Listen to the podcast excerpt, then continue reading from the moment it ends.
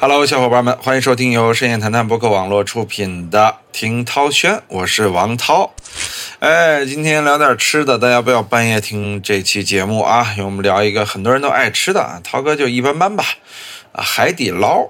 我对火锅从来都是一般的啊，我吃火锅吃的也不多，没人张罗我绝对不吃火锅。为什么呢？我的理念是啊，咱花了钱去了餐厅，吃的是啥呀？吃的是厨师的手艺啊，有时候吃的是服务。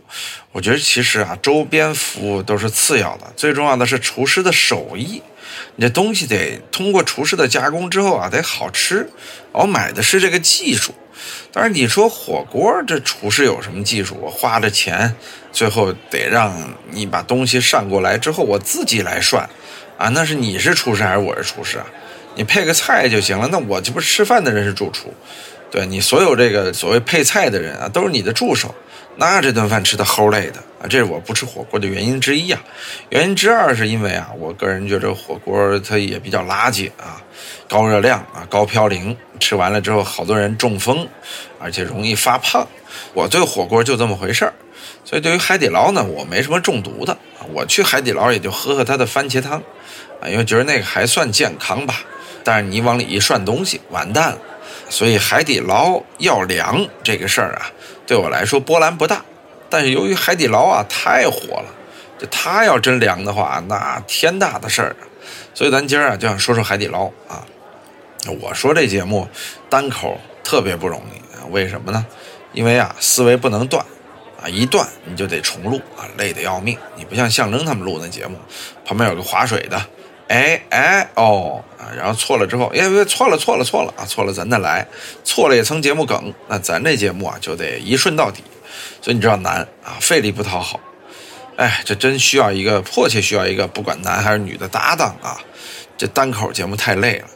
这海底捞卖的也是服务，但说实话呢，没有厨师帮衬啊，他靠的呀其实是服务员的单口啊。为什么这么说呢？就你因为火锅行业啊，说实话差别不大。你 A 家做的和 B 家做的，真的不一定谁家做的好，因为就是配菜嘛，就是调料嘛，对吧？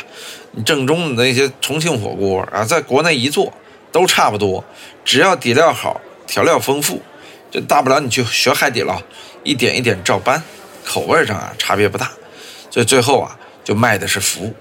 海底捞的服务在此前的互联网营销真是非常好啊，被神化了。关于海底捞的传说很多，说有一天。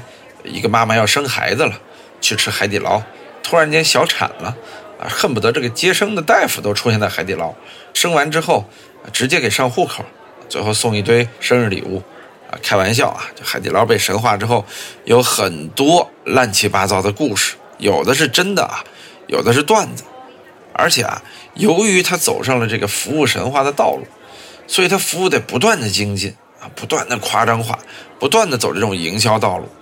后来呢，服务上面实在没什么可增加的，啊，不过首先咱得佩服海底捞的这个管理模式啊，他首先在管理上一定是花了大价钱的，要不然这些服务员们不可能有如此高的这种统一的服务模式。说实话，你要在海底捞遇到一个臭脸的服务员，那你赚着了啊，全海底捞都很难遇到。咱说说这个海底捞是从什么时候开始失控的吧？一九年的时候啊，咱从一九年开始说，四个人去吃海底捞，吃了七十块钱，网上啊这个评论是毫无争议的一边倒，痛骂四个人没素质，啊吃垮了海底捞。那网友啊其实也没什么素质，这有什么可痛骂的呢？对吧？就是站在道德制高点，这是网友都爱干的事儿。但是更厉害了呀，今年，先是一位宝妈炫耀自己花了二十七块钱。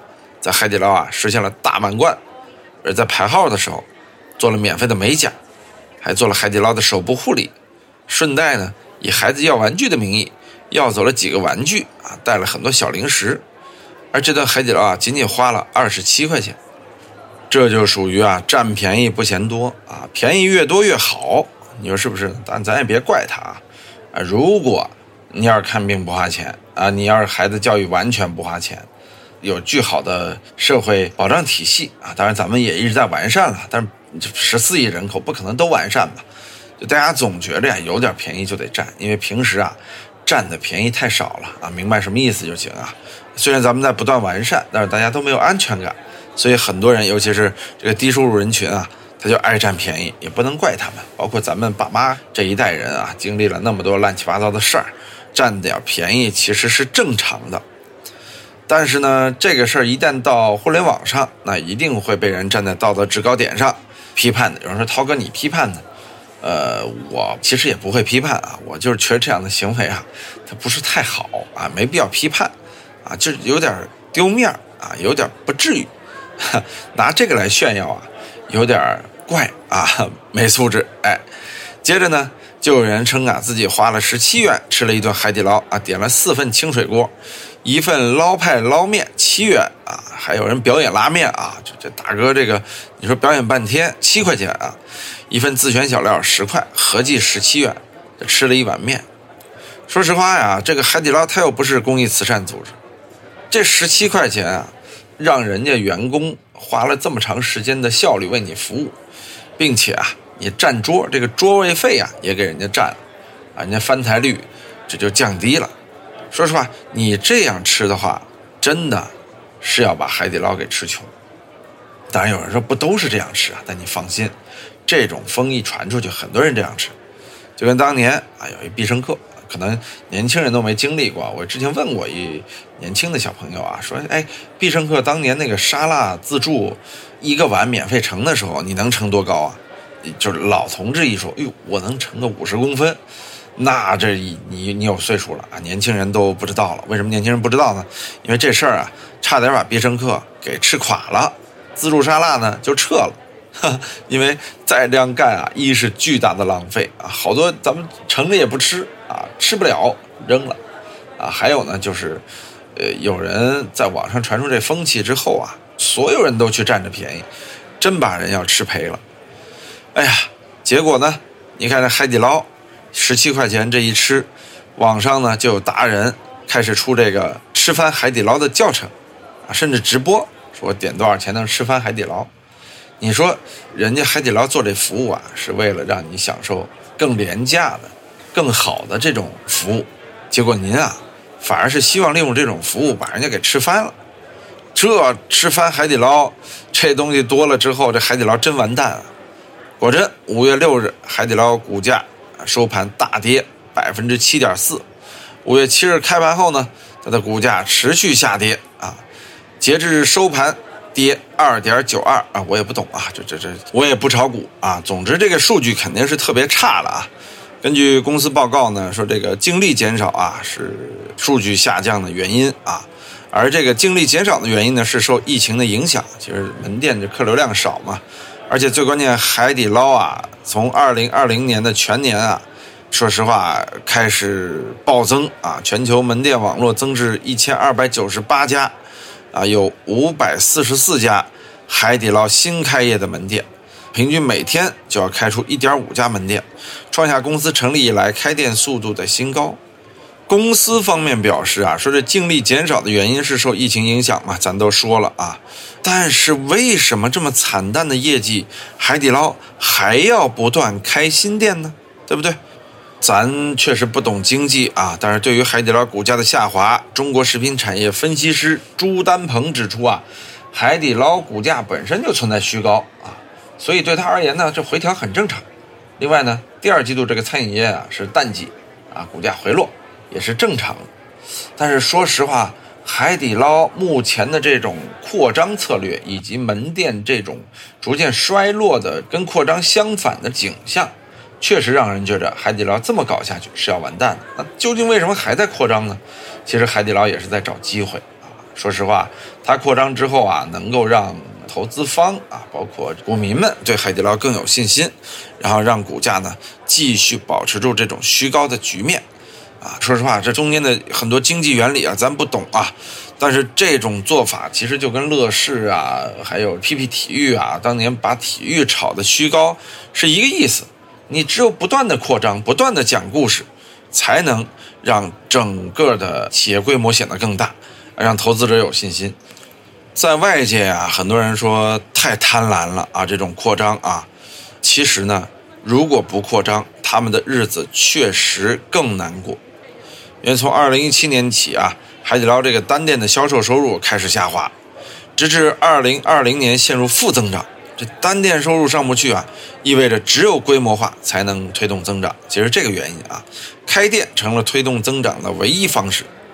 但是你这个蒙眼狂奔，那后遗症非常严重啊，客户分流、成本骤增、利润下滑，一系列问题还是存在，而且随之更多了。所以说，你听海底捞的局面就是进退两难，而且物价在不断上涨啊。有人说了，你要不然涨价？其实海底捞也想过涨价啊，做了几次小范围的涨价尝试，一涨价上了微博热搜，咱都记得吧？啊，去年年初，海底捞在短短四天内上演了涨价啊，消费者不买，上热搜，道歉，恢复原价。哈，表面上看以为做营销，其实不是，海底捞被逼的呀。啊，海底捞呢，有人说，哎呦，这倒霉了怎么办啊？他的老板怎么办？哎，不用担心啊，人海底捞老板啊，早已经是新加坡人了啊，新加坡首富。所以说呢，这是把股民和所谓的投资者呀全套进来了，啊，这也是海底捞说实话上市之后啊，老板成了首富之后啊，他动力减少的原因。老板把钱转移到国外养老去了啊，这海底捞会不会花钱来公关一下啊？咱这期节目万一火了啊，怎么办？其实就这意思啊，因为我跟小韩前年去过一次新加坡，新加坡人非常自豪地说，呃，我们现在新加坡的首富啊。就是海底捞的老板啊，就是海底捞的老板啊，这个他来到新加坡，全新加坡都是特别欢迎的啊，因为一下子让新加坡的首富的逼格提了上去啊，你看大家也都是非常欢迎海底捞的老板去新加坡，因为他带来大量的财富啊，这老板也聪明啊，在这个管控之前，成功的成为了新加坡人，把自己的财富啊有了一个顺利的转移啊，很厉害，很厉害。但是心思可能也都花在这上了，海底捞自己就出现了这样的问题。还有人说呀，说这个海底捞已经做成王者了，他怎么就坍塌了呢？就像我之前说的嘛，火锅这事儿太简单了，弄个锅，是不是？呃，放点配料配菜往里一扔，全都用户 DIY。这种 DIY 做法，你把服务搞好了，不不就很简单，能做出另外一个模式吗？你只要有钱拿到融资了，你复制一下海底捞。今天弄个海底捞，啊，海底跳，这其实一模一样啊，所以竞争对手也是海底捞出现下滑的原因。天眼查数据显示啊，在疫情前的二零一九年，国内新增火锅企业超过一点二万。就现在餐饮啊，只有火锅店还挣钱了，为什么呀？因为它呀翻台率高，另外厨师啊成本低，啊不用养厨子，切切菜配配菜就行了。说实话。平均每天有超过三十家火锅企业的出现，这导致海底捞平均每天就多增加三十个对手，你说这多恐怖啊！吴晓波在这个二零二一跨年演讲中就提到啊，说二零二零年火锅行业做了一个品牌榜啊，第一名是海底捞，第二名是呷哺呷哺，第三名是巴奴。哎呦，这个巴奴可以啊，然后死磕海底捞，一下子上升为第三名。去年九月，有网友爆料称啊，说海底捞的摆盘方式和巴奴的毛肚火锅十分相似。你看，就我说的嘛，你有什么样的服务，我就完全可以学。而且你这个，说实话，你没法申请什么专利。火锅有什么专利呀？申请专利之后，难道家家都不能吃了吗？所以这很难办，就是所谓的门槛低。所以这个赛道啊，实在是太残酷了啊！就是因为谁都能开火锅嘛，对吧？哎呀，如果说海底捞啊，在头部火锅行业占据榜首之后，它再不研发出下一场战役的头部，孵化出第二个爆款，这是很难很难的。所以你看，海底捞现在的问题啊，就是舰船太大，另外它本来的标志啊，就是它的标志性服务成本太高，而且很难坚持。这成本高导致啊，它不像滴滴。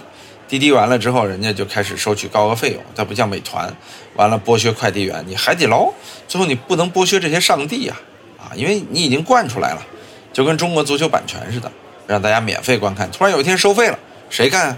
海底捞也是。现在大家到海底捞已经几近变态的去享受它的便宜和红利了。你这个企业文化一旦形成，你说实话后期很难扭转啊。有人说这个海底捞有没有可能改变现状呢？到底怎么给他支支招呢？反正咱也不是商业专家啊，说实话也没法去预测未来的形势。总之啊，这个疫情是一方面，另外互联网化也是一方面。这个疫情首先导致大量的用户啊，他在家吃饭啊，订订餐，哪怕做饭我也订订食材，自己做一做，要么就是外卖。所以为什么现在美团的份额越来越大？据说美团已经要超越阿里和腾讯了啊！